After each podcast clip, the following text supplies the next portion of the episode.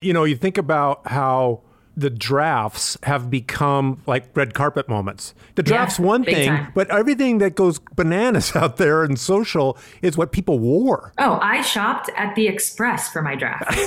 Yeah, 20 years We ago, were- was it even on your mind? Like, somebody me take my picture, like- ask me what I'm wearing. No, it's like you wanted to look nice, but we literally went to the Buckland Mall 20 minutes away from campus. And it was literally, and Banana Republic at that time was like too expensive. You know what I mean? Like that was like, oh, that's too adult. So we went to like the Limited and Express, like all these types of places, and just bought something off the rack. And like that was it. So you're killing me. You should have gone to Nordstrom. I don't, honestly, You should Nordstrom was at West Farms Mall, Yes. and that was like 40 minutes away, and that was a little too far for us.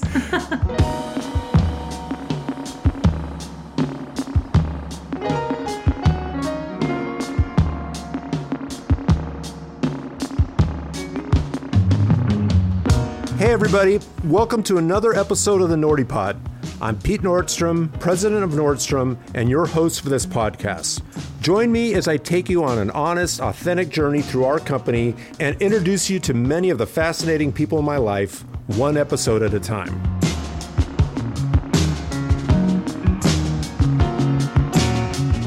So, this episode was really fun for me because at long last, we're opening up the Nordstrom mailbag. And the first thing we wanted to do along those lines is tell you about some feedback that we got about the scent in our stores. And what's interesting to me is that this rose to the top, and it's why we're giving it to you first.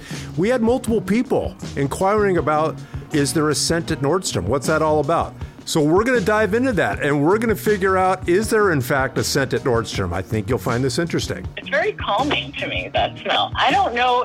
I mean, maybe there isn't a smell, but somehow it's the way the store is set up. You know, it's kind of like new car smell. But before that, listen to my fascinating conversation with arguably the single most successful women's professional basketball athlete of all time and local Seattle legend as well, Sue Bird.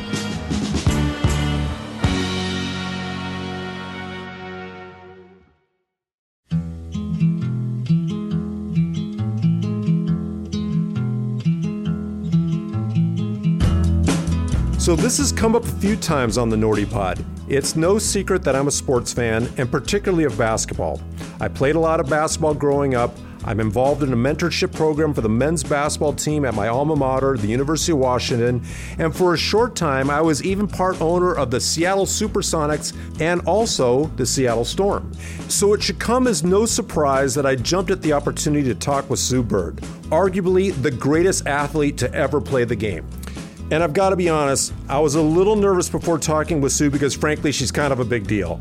I mean, her career is just filled with national and world championships. If you look in chronological order, Sue Bird's accomplishments, that in and of itself is the episode and can tell the whole story. So I feel like I need to do this as a setup for those of you who don't know her particularly well. But let's put this all in perspective. Sue, to start out with, was a two time state champion in high school. She's a two time NCAA champion at the University of Connecticut. She's a four time WNBA championship winner with the Seattle Storm. She's the WNBA's all time leader in seasons played, games played, assists, and all star appearances. She's a five time Olympic gold medalist, four time FIBA World Cup gold medalist, and I can go on and on. I mean, these accomplishments are remarkable, and I just don't want to gloss over. I want to make sure everyone understands the context of why we wanted to talk to Sue. I mean, she's made a huge impact on the sport, but aside from her amazing achievements on the court, she's also an incredible social advocate for equality in women's sports and women in general. We look back on Sue's childhood to the source of her competitive spirit and hear about important lessons in leadership learned along the way. I had a really great time talking with Sue, and I know you're going to love listening to her story. So let's get into it.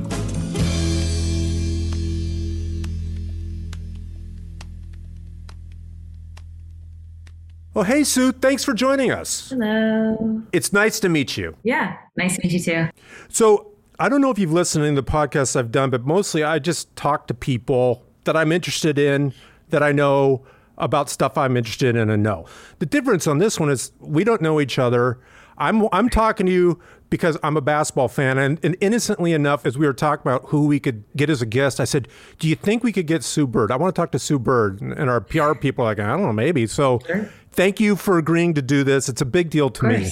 And I, I, really, really appreciate it. So the, the first thing I, I want to get your reaction to is, as I was thinking about talking to you, the first thing that came into my mind is I remember very clearly when you first came to Seattle and listening to sports talk radio, and they're talking about the storm and Sue Bird and the number one draft choice and all this. And what they tended to talk about was how cute you are. Um, which, you know, okay, that was one thing. And then I was listening to sports talk radio a couple weeks ago, and the conversation was Sue Bird is arguably the most impactful and successful pro athlete in the history of Seattle.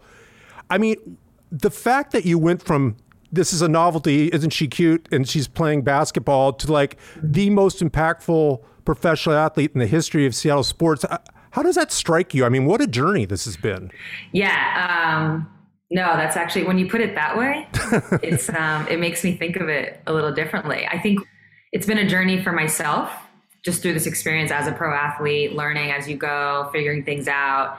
But again, when you put it that way, you're like, oh, like we've come a really long way, not just myself, just women's sports in general, specifically women's basketball, how we're viewed, the legitimacy of the sport. That's really what I hear when you kind of give that spectrum, if you will. Right. And and people are looking at us like athletes and not just judging us on our appearance or that kind of thing. Yeah. I mean, again, you think about women's pro sports, especially 20 years ago, it was just a different thing. I mean, it was it was a thing, but it was a little bit more of a, a, kind of a curiosity, and it just didn't get spoken about in the same way that men's sports did. I mean, it's evidenced by what I'm talking about. What these guys talking about you on sports talk radio. I mean, it's I don't know. To me, it's just a remarkable difference, and then getting a chance to see the quality of the play and how it's really evolved over that time is is kind of amazing. Yeah, what's interesting about the WNBA when you think about the play is currently we only have 12 teams. When i came into the league it was um, we had 16 but that's still not a lot. And we have you know anywhere from 11 to 12 roster spots. So it's literally survival of the fittest. I mean you can't be a bum and make a team. Like that's just not going to happen you know?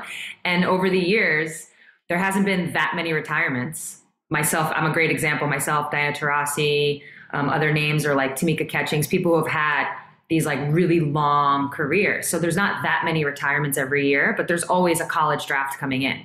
And so that's that whole like idea of survival of the fittest just gets more and more kind of like prevalent in it. Like you really have to prove yourself to be in this league. And with that, the the, the play on the floor has gotten better. I mean, I can even think back to my rookie year. It was only the fifth year, I think, of the WNBA. So it's like still really new. I don't view myself as, as like a pioneer in any way. I, I look at Lisa Leslie and Cheryl Swoopes. That's who I think of. But when it's all said and done, you know, let's say 50 years from now, I'll be included in that early group. And the basketball was good, don't get me wrong, but it's light years ahead of where it was now. Like it's light years. Yeah. So so I think that's been part of the story, like getting people again to look at us like athletes and not all the other things that, that would come with it as a woman. But again, it, it wasn't something that was ubiquitous and out there in the media and all over the place. You had to kind of seek it out. So oh, for oh, yeah. you growing up, did that occur to you that you were looking at people to emulate? Because I can only speak for myself. I, I play a lot of basketball growing up, and it was like you're always emulating, you know, your favorite pro players. Yeah, I didn't have that. Growing up for me was, you know, when I think of basketball, it was the Knicks. I'm from New York. So it was going to the garden was like the big to do for, you know, for basketball. That's it was synonymous to me. That was pro basketball. That's what basketball was. So I got to watch the Knicks growing up. I loved Kenny Skywalker. He's like my favorite player. Ah. I actually got to see Michael Jordan in his, I think it was his rookie year. So I was like six years old. My parents took me to And you game. remember that? I, I, oh yeah, I have a vivid memory of it.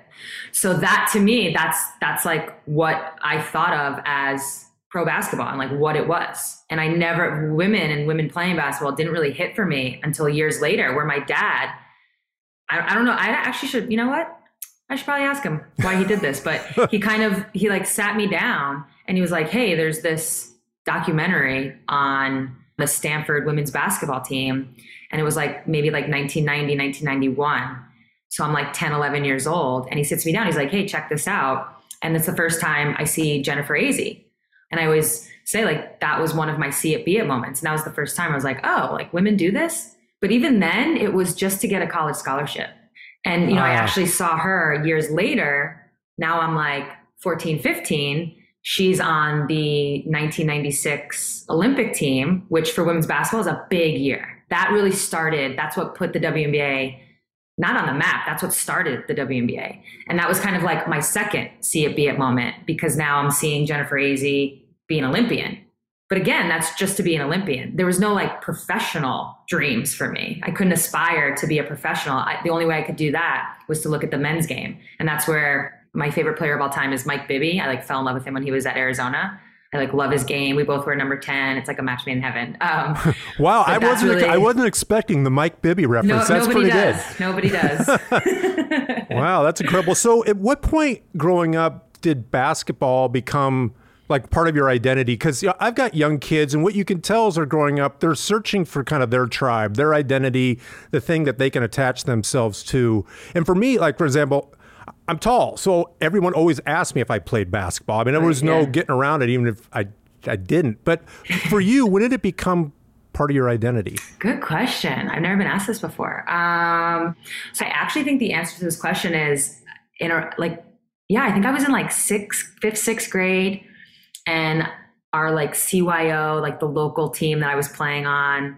Uh, one of the dads had like a connection at St. John's University where we could at halftime play in like a little game. Like, you know, when you go to a game, yeah. you see little kids take the floor at halftime. Yes. So that was me. That was my team. And we played against some other, you know, CYO team. And at the end of it, I don't know, I was out there just like doing my thing. Who knows what I was doing. And at the end, a security guard came up to me and my parents and he was like, Hey, can I get your daughter's autograph? I have a feeling this is going to be worth something someday.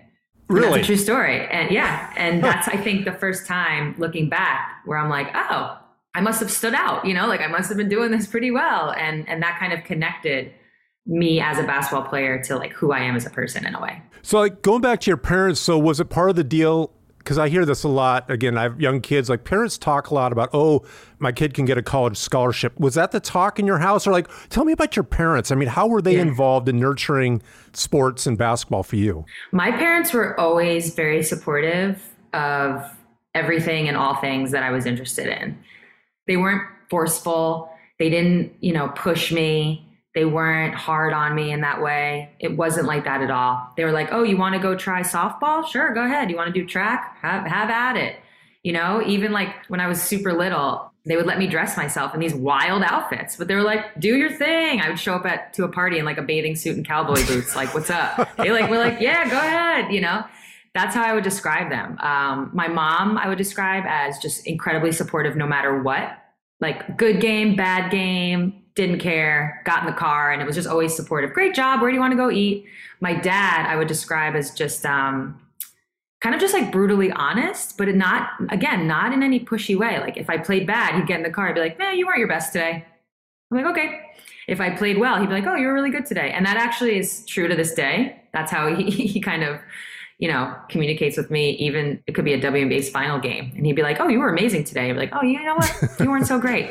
wow. Um, so I actually had like a really good combo of like support no matter what. And then like just brutal honesty, like no smoke being blown up my butt, if you will. Yes. So was it about sports for them? I mean, were they into sports or was it like, hey, Sue's interested in the, playing the violin? I mean, could it oh, have yeah. been anything? Absolutely. Yeah. It wasn't just sports. Sports just came so naturally to me. It was always what I was interested in. And I think that's why I don't remember there being talk about having or wanting me to get a scholarship. It wasn't like that at all. In fact, my dad, um, both my dad and my sister went to Brown.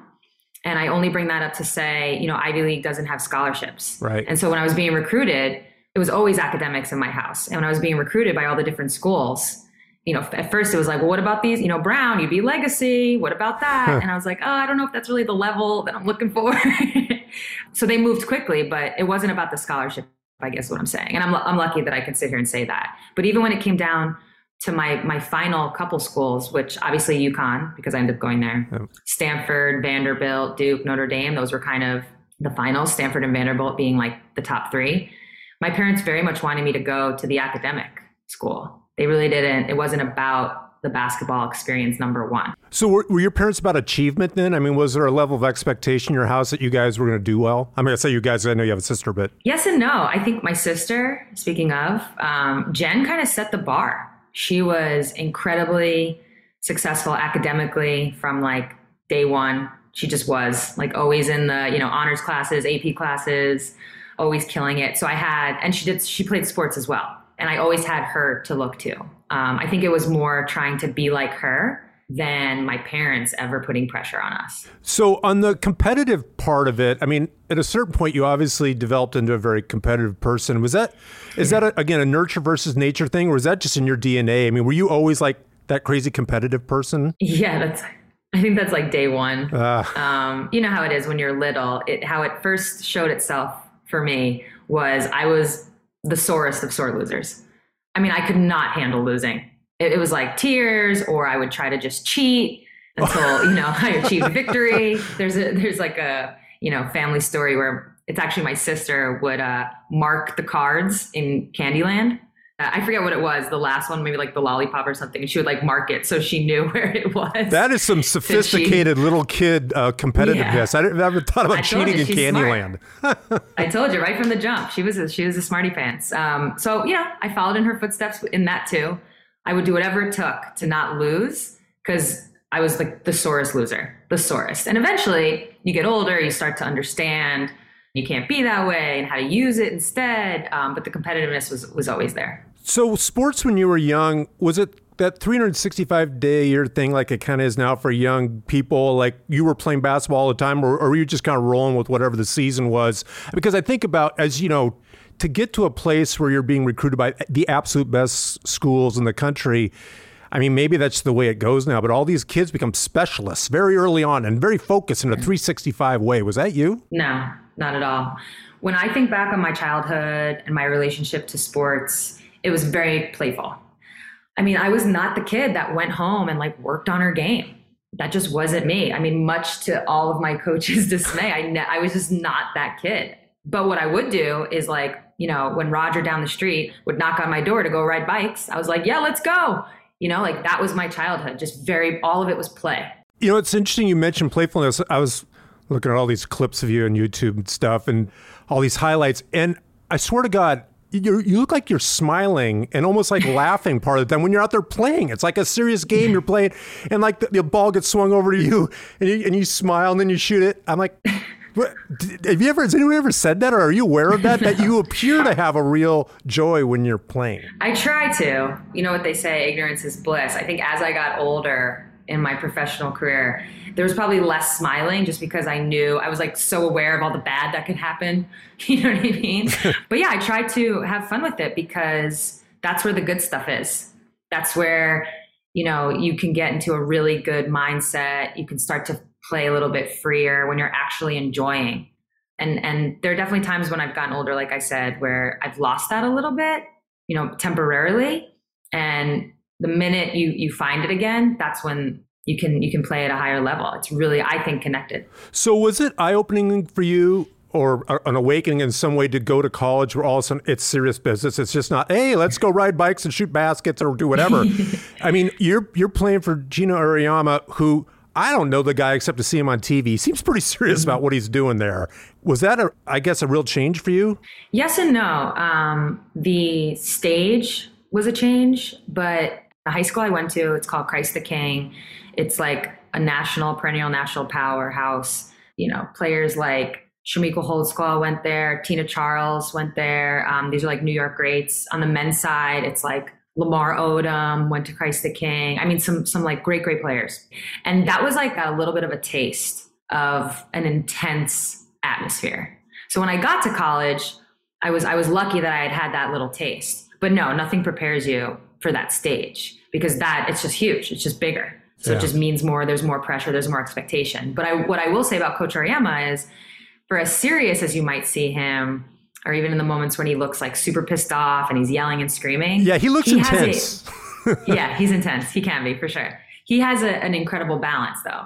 He's he's incredibly funny. He knows when to bring like that levity to a moment or maybe to a practice, even to a huddle in a game. Like there's I could tell you stories of huddles where he has sat down in a timeout and absolutely screamed at us about whatever happened on the court. And then there's times where he sat down and he's like made a joke and we kind of all like loosened up.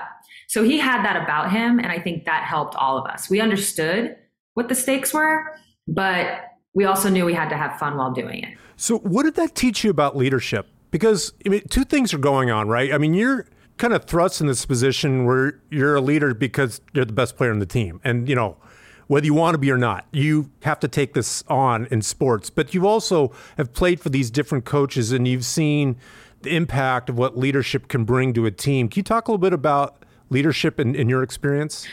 I think I first started to develop what would eventually be like my leadership style in college, um, in large part because of Coach Auriemma. He, um, at one point, asked me to go in his office, sat me down, and he was basically like trying to teach me that everything that happened on the court was my fault.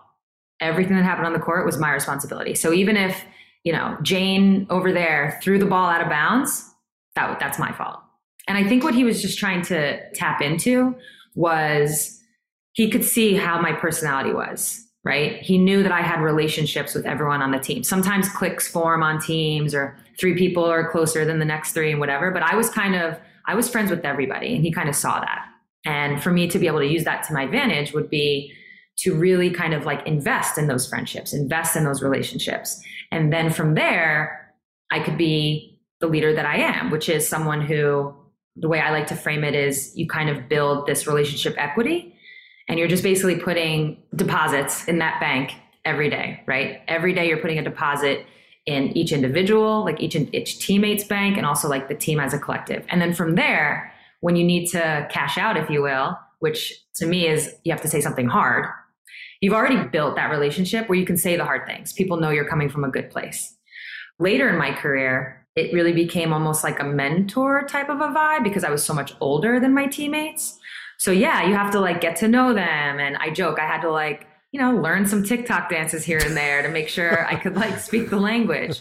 But really all that was was in the heat of the moment, we're in a game and I had to go up to, you know, Breanna Stewart or Jewell Lloyd and be like, yo, like you need to make that pass next time. They go, okay, cool. They don't think it's not like, oh God, Sue's so annoying. You know what I'm saying? Like yeah. they know I'm coming from a good place. What is playing professionally and all the claim that's gone with that, what has that taught you about other parts of your life? Oh, I mean, which direction am I going here? Um, I think it's given me elements of discipline in other parts of my life. I've a hundred percent all the things I'm talking about with like leadership and you know investing in relationships. I see that come out in my friendships with people. You know, understanding how to show up for people, right? I always kind of say, like, the one thing that I love about sports is you have this group of people from all different backgrounds, you know, name it, just all the differences, right? And they're put together. And it's like, all right, we got to make this work for this like greater goal. So everybody puts their individual stuff to the side and shows up every day for the betterment of the team and that to me is you know what we're missing in our country a lot of a lot of times like that attitude yes it's like you don't want to be selfish in the world of sports in fact you're looked at poorly if you're selfish and i feel like that has 100% kind of trickled into my regular life and kind of taught me a lot about how i want to show up in the world well it's interesting you say that because we have a leadership meeting coming up tomorrow and the big theme about is kind of how we work together. And to your point about a bunch of different people come from different places, and here they are at Nordstrom, we're trying to sell shoes and clothes to people. And you know, how do you create a sense of purpose and alignment? That's really about the spirit of intent more than it is mm-hmm. about the practices or the tactics. Mm-hmm. And I mean, everyone kind of knows that stuff intuitively, but it's not easy to do. And you know, it's one of the things about what I do here at work that has so many parallels to sports. I, I, mean, again, I grew up playing sports and playing basketball, and that stuff has a direct application to the workplace too. And so, yeah, I mean, I'm, I'm curious, you know, that next, whatever the next chapter is for you, how you're going to carry over all these lessons from sports and, and how it becomes kind of a natural complement to whatever it is you're doing next. Yeah, it's, it's already starting. I mean, one thing that I learned from sports in general, also for I played 10 years overseas in Europe. It's kind of this idea where you have to come from a place of respect versus coming from a place of conflict, I guess. Let me put it this way. When I walk in the locker room and, you know, if we have three players from Europe, you know, five black players, two white players, and fill in the blank the rest. I'm not walking in there going like, "Oh, I don't see color and I don't see different religion." No, I do see it. Yeah. Of course we see it. We all see it. Right. It's that you walk in understanding that we're different and you come from a place of respect in that. And that's really what playing overseas taught me the most. Cuz yeah, I could go, I played in Russia for 10 years. I could land in Moscow and every 5 seconds be like, "Oh my god, that's different." And "Oh my god, this is different." And "Oh my god, this tastes different." And "Oh my god, they do that different." You could do that left and right. Or you could just be like, okay, they do it different. And like, let me kind of like see what that's about and live in this culture in, in their ways versus like fighting it. So, was it harder to get a sense of team and purpose when you're doing it in a foreign country with people you don't speak the same language? Or did, were you able to find common ground where you could come together in the same way? No, you find common ground. Yeah. Sometimes, listen, the language language barriers are tough regardless. If you're at a restaurant trying to order food, they can be tough. I remember a couple of us went to a, a cafe in Italy once, and one of my teammates who spoke Spanish was like, I kind of think I got this. Like, I think I kind of know enough where I can do this. 10 minutes later, we all have, you know, piping hot cups of milk. Yes. We were like, where's the coffee? she ordered, she thought she was ordering lattes and ended up like just being milk. So these things happen. Um, and again, that's like a good example. You can either be mad you don't have the coffee, or you can kind of like be like, all right, this was a cultural difference. Let me go figure this out. Yeah. So you, you bring up the Russia deal and playing overseas and this is a whole topic, obviously, for women's sports, but I'm just curious about your take on the pay issues. You know, there's been all that publicity around women players get less pay and all this, and so much less so, particularly with the NBA. But as you well know, the economics are also completely different in those mm-hmm. deals too. So, how do you think about that in terms of what seems to be equitable and fair in pay in pro sports for women? Yeah, I think a lot of people um, misunderstand some of the fight that we're fighting in terms of pay equity. Um, I think people, it's very easy for people, especially nowadays, because they get on Twitter and they like to, you know, talk their talk on there. They think that, you know, I'm showing up being like, LeBron, I should be getting the same money as LeBron, pay equity. And like, that's not what we're saying. That's not what we're saying at all. I mean, that would be well, nice, but yeah. Yeah. I mean, for all of us. Yeah. My favorite, by the way, is like people will like to compare us to a LeBron type salary. Yeah. As if like, if you're not making LeBron money, you're a total, you failed in life. yes. I'm like, there's like two people making LeBron money. What do you mean? Like, just because we're yeah. not making a trillion dollars doesn't mean we failed at life, but I digress. No, what we're saying is the way men's sports from the jump. Like if the it, we'll use the NBA. If the NBA started in I don't even know the year, let's call it the 50s or something like that. If that's when the NBA started, they got invested in. They got looked at as an investment. They got TV time. They got TV deals, right? And it all through the course of time, all that investment, the corporate sponsorships, all of those things allowed for the NBA to be where they are now. And from a women's basketball standpoint, currently, we just want our fair chance to build a business. Because a lot of times we get judged on the bottom line now. Right. But the reality is, if the NBA were judged on their bottom line back when it started, they would have folded. It's not like they were a crazy success at the start either. And anyone who's in business knows it's like when you invest, it's like you have to build.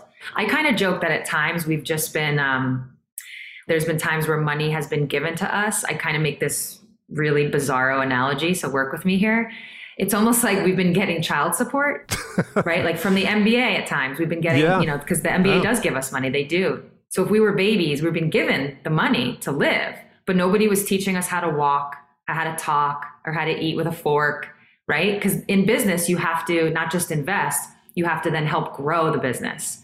So for us, we just want our fair chance at growing a business.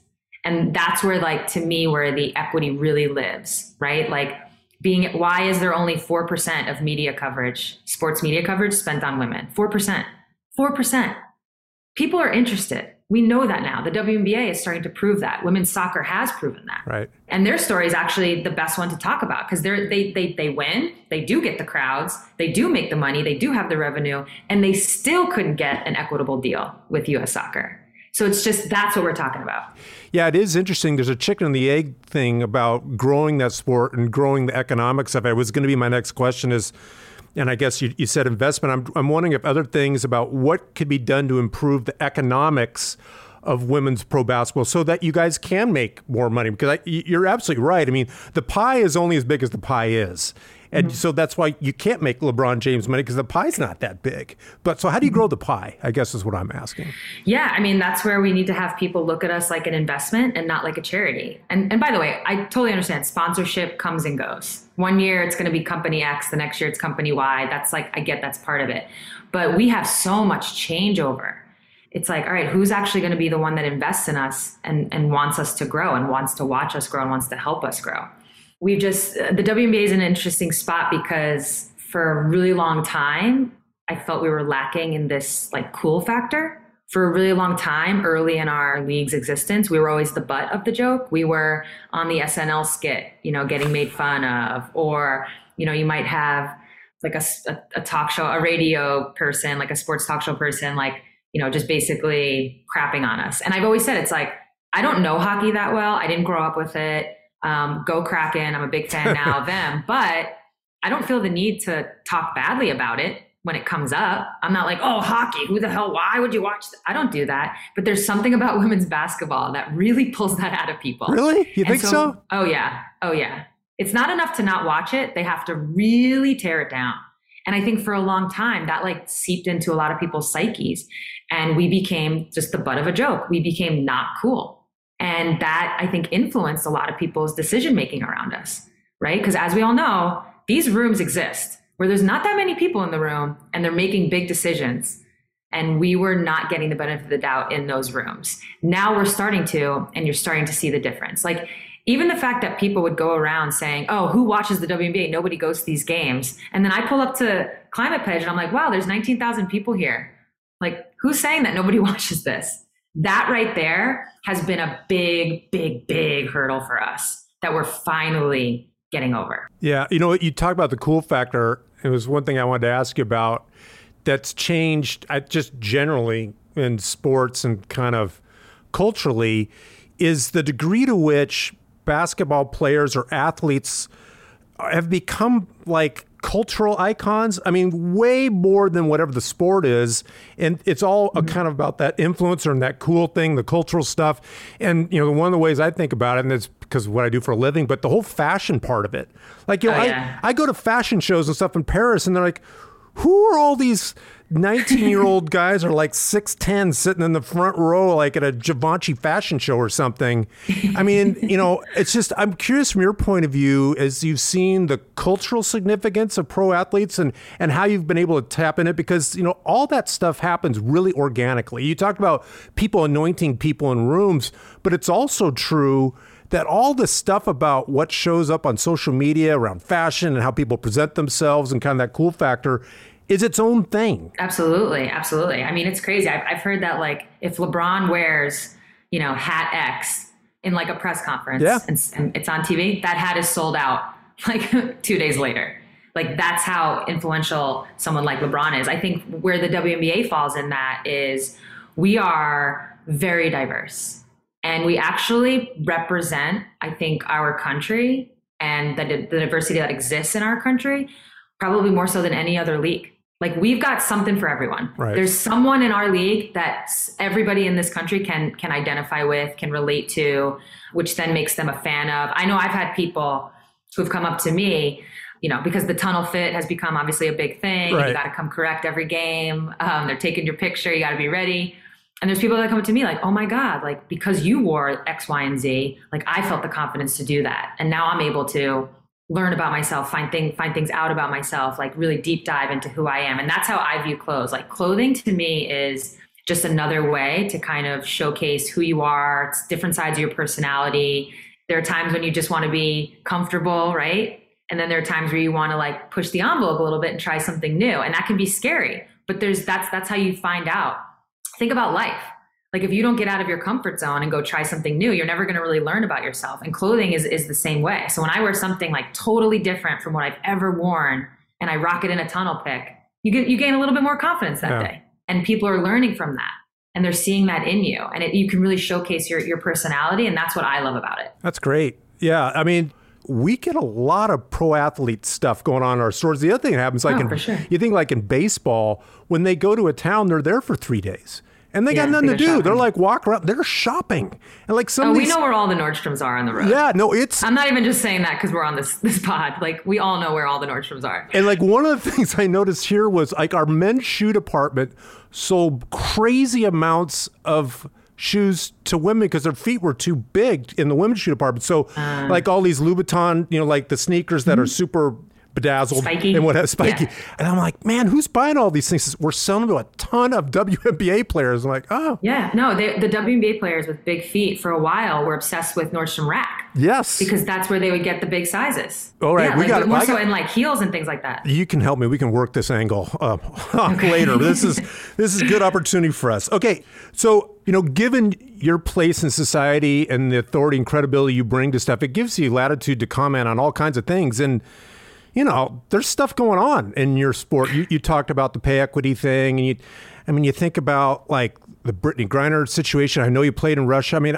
Do you get asked to comment on this stuff? I mean, do you feel a responsibility to opine on it? Um, yeah, it's not so much responsibility. It's it's almost like our pleasure. And I think where that comes from is as WNBA players, um, as women in this world, I think specifically female athletes in this world. Um, again, such a diverse group where I think it's like 75, 80% people of color in our league. And then it's like, I'm throwing this out there, like 60, 70% maybe, you know, LGBTQ members. So it's just, we have this melting pot. So we, we are actively understanding of all of these issues because they directly impact us.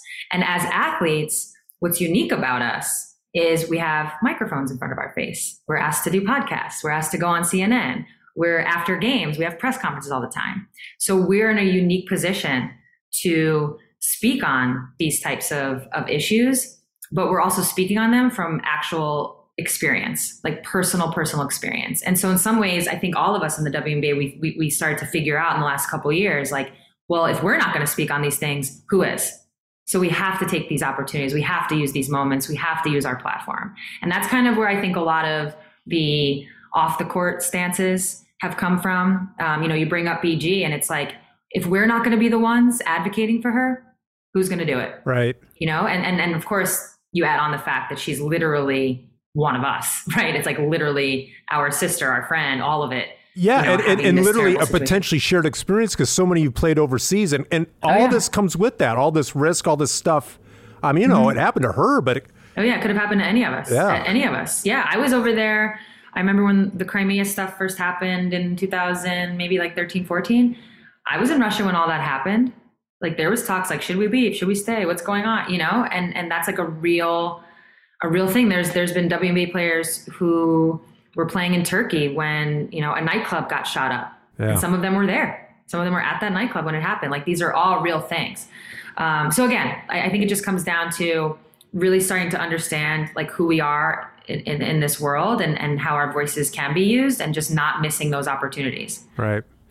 Look, you've been super great. You've answered all the questions. I've got just you know, one last question for you. So, you've had this amazing career and everything. It's weird to talk about retirement because you're a young person.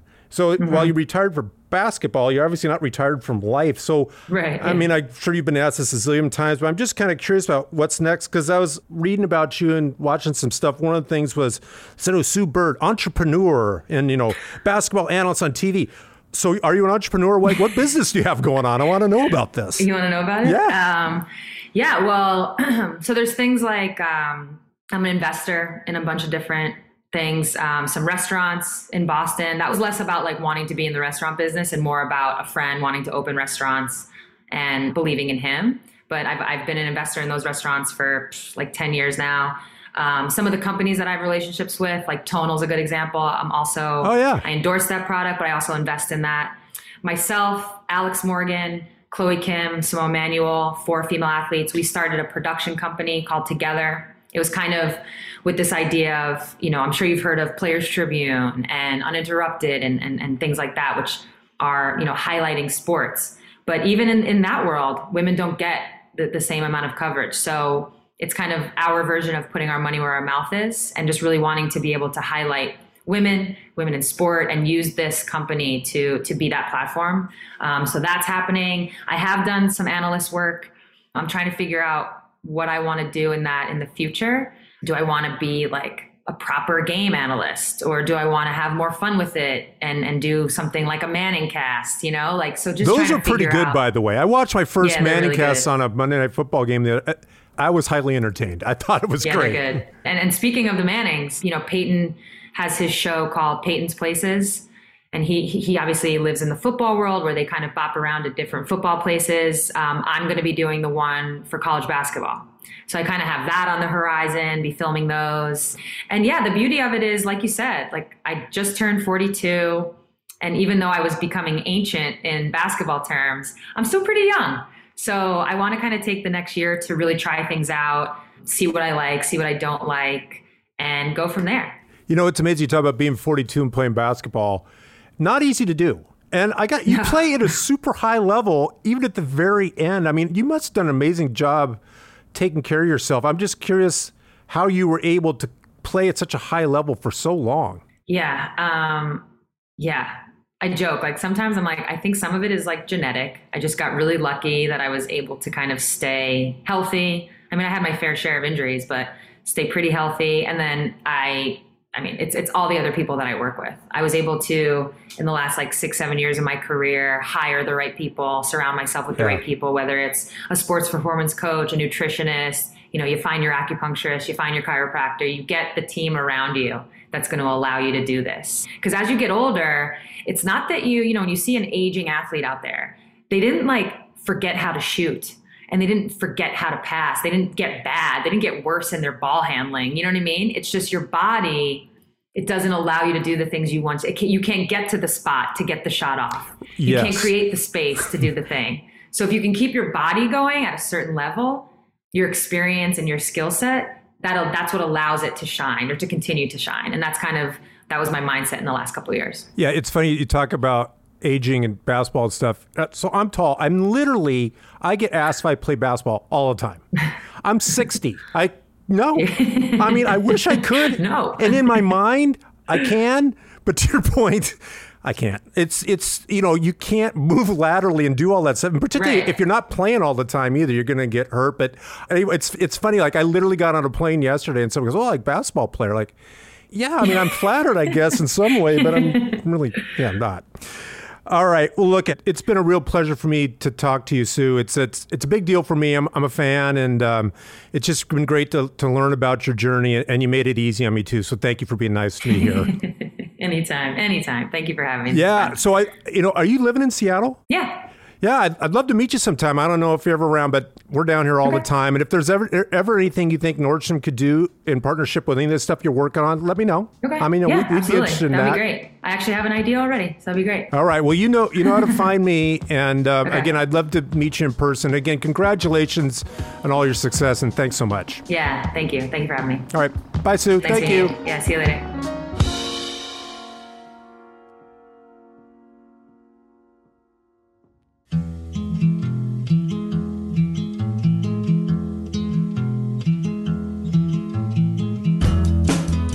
Right, so you've already heard my spiel at the end of each episode, encouraging all of you listeners to call in or email me with your Nordstrom stories.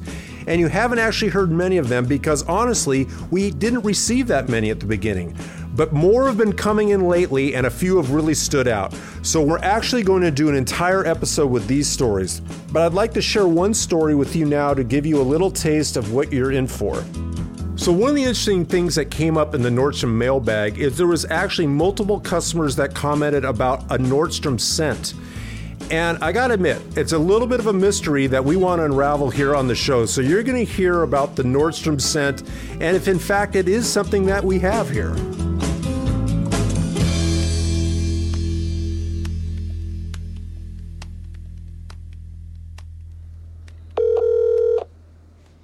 Hello? Hi, is this Joan? Yes, it is. Hi, it's Pete Nordstrom calling. Hi, how are you? I'm doing great. You're really nice to agree to be on the Nordy Pod. This is great. So we've we've got our, our little system set up here, recording you and everything. Um, but yeah, I I just I want to follow up on that note that you'd sent us about the specific scent in our stores. And I I guess I'm curious to start like is it a specific scent like you've smelled someplace else or you've only noticed it in Nordstrom or like Tell me about how it came to be that you noticed that there's a specific scent. Okay, well, I guess I've been shopping at Nordstrom like my entire life. And I just noticed that when I would go into a Nordstrom, generally like very pleasant smell.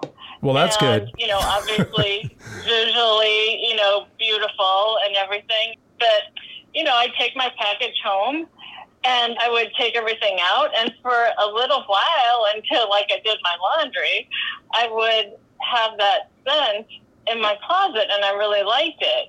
And it reminded me of being in the store. And I thought, huh.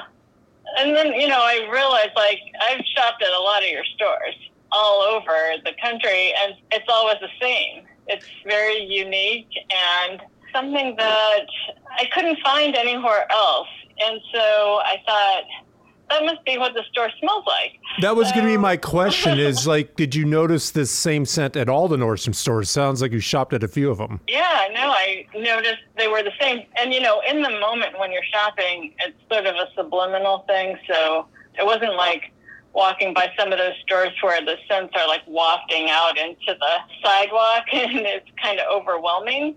It's really nice and pleasant and sort of in the background. And that's what I liked about it. But, you know, the other funny thing is I don't smell it at the rack.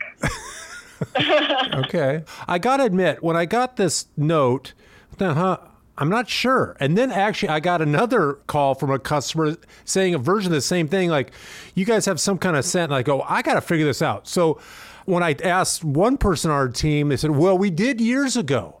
So I'm actually trying to dig in to see if there's a little bit of history about this because now I'm pretty interested. I mean, it's like, well, look, at either we do or we don't, and we did or we didn't. I'm not sure. So I will tell you, and this is probably not going to be satisfying to you, but there's still a little bit of mystery about exactly what the deal is with a scent or not a scent. Well, you know, if you don't have one, you might want to make one. Yeah, I, I thought about that I too. think a lot of people would like it. Okay, so if we in fact had a fragrance that we could bottle and sell, how would you use it? Where would you use it? you know, first I was thinking I would want it like as sort of sachet in my closet, like hanging it in my closet, or like some kind of diffuser. And I was also thinking I would put it in like my bedroom, bathroom, just because to me it's very pleasant and it's very calming to me, that smell. I don't know. I- mean, maybe there isn't a smell, but somehow it's the way the store is set up. You know, it's kind of like new car smell, right? Yeah, you know, it's funny when you, when I read this and I thought about it. To, in my memory, I have such a distinct memory of the smell of the downtown Seattle store when I was really young, like a teenager coming into work during the summers, and and what that store smelled like. And I, it'd be hard for me to describe, but it evokes an immediate kind of memory for me just talking about that. And and I don't know that I've noticed that specifically since that time. I mean, we have so many stores; they're all they all have their own individual thing going on, but it did make me think when I read this, like, I don't know, maybe they just did this and didn't tell me. I don't know. Well, it does definitely remind me of the Nordstrom brand. Like as soon as I smell that smell, I- I don't even, if I was blindfolded, I would know I'm in a Nordstrom store. Oh, that's good. So, I mean, the good news is your stores smell nice.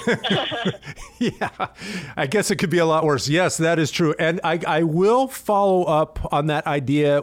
But I just want to let you know that you have my attention. I was like, you know, I, I get a lot of feedback from a lot of people, and this was kind of a unique one. And then when I got another one that, about the same subject, I said, okay, I got to chase this down. So, That's nice. I appreciate that.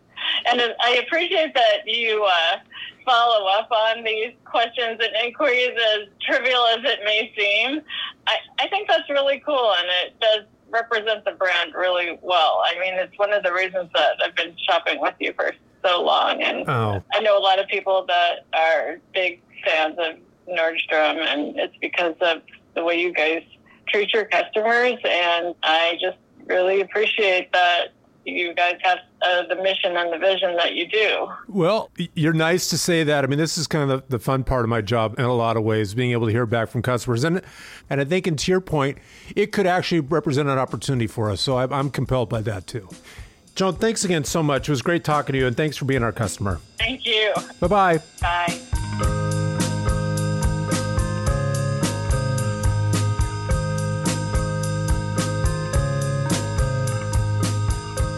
Well, folks, clearly I got to get to the bottom of this, and I'm kind of interested personally. So, next episode, stay tuned for that. We will actually have an answer to this question.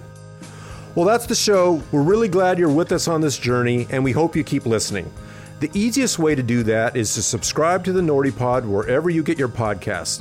And while you're there, please take a minute to give us a like, a share, and a review so other people can find this thing too. For more information about the show, head to nordstrom.com slash Nordy Podcast, where you can listen to episodes, see upcoming guests, and learn about how to get involved. And remember, we really want to share your experience with Nordstrom here on the Nordy Pod too. So drop your story in the mailbag. Good or bad, we want to hear it. Send us an email to nordypodcast at nordstrom.com or give us a call and leave a voicemail at 206 594 0526, and you might just hear your voice on a future episode of the Nordy Pod. And make sure to tune in next time as we open wide the Nordstrom mailbag to share more interesting stories from employees and customers alike. I remember one time we went to watch the Mariners playoff game in a bar in downtown Seattle and just stayed there for the entire game and came back and our manager was upset with us because we were gone for three hours. the three hour lunch break didn't go over well? Yeah, the three hour lunch break did not go over well, but what the heck? My husband was having a good time at the wedding. He had had a few drinks and he happened to take a little tumble down some stone steps outside. I, I, don't mean to chuckle, but the story's getting better already. Like, okay, keep going. so this other associate walks up and she said, Can I help your husband? And I said, absolutely, go and do it. And he looked at me like he was heading into some kind of a black vortex. My husband goes, this isn't going to work. I said, da, da, da, da, I got this. Fielding customer calls and hearing outstanding employee stories is a large part of what I do in my day to day, and it's really a lot of fun for me. But until now, this stuff has never actually been broadcast on any kind of public forum. And we've got some pretty remarkable stories to share. So join us next time on the Nordy Pod.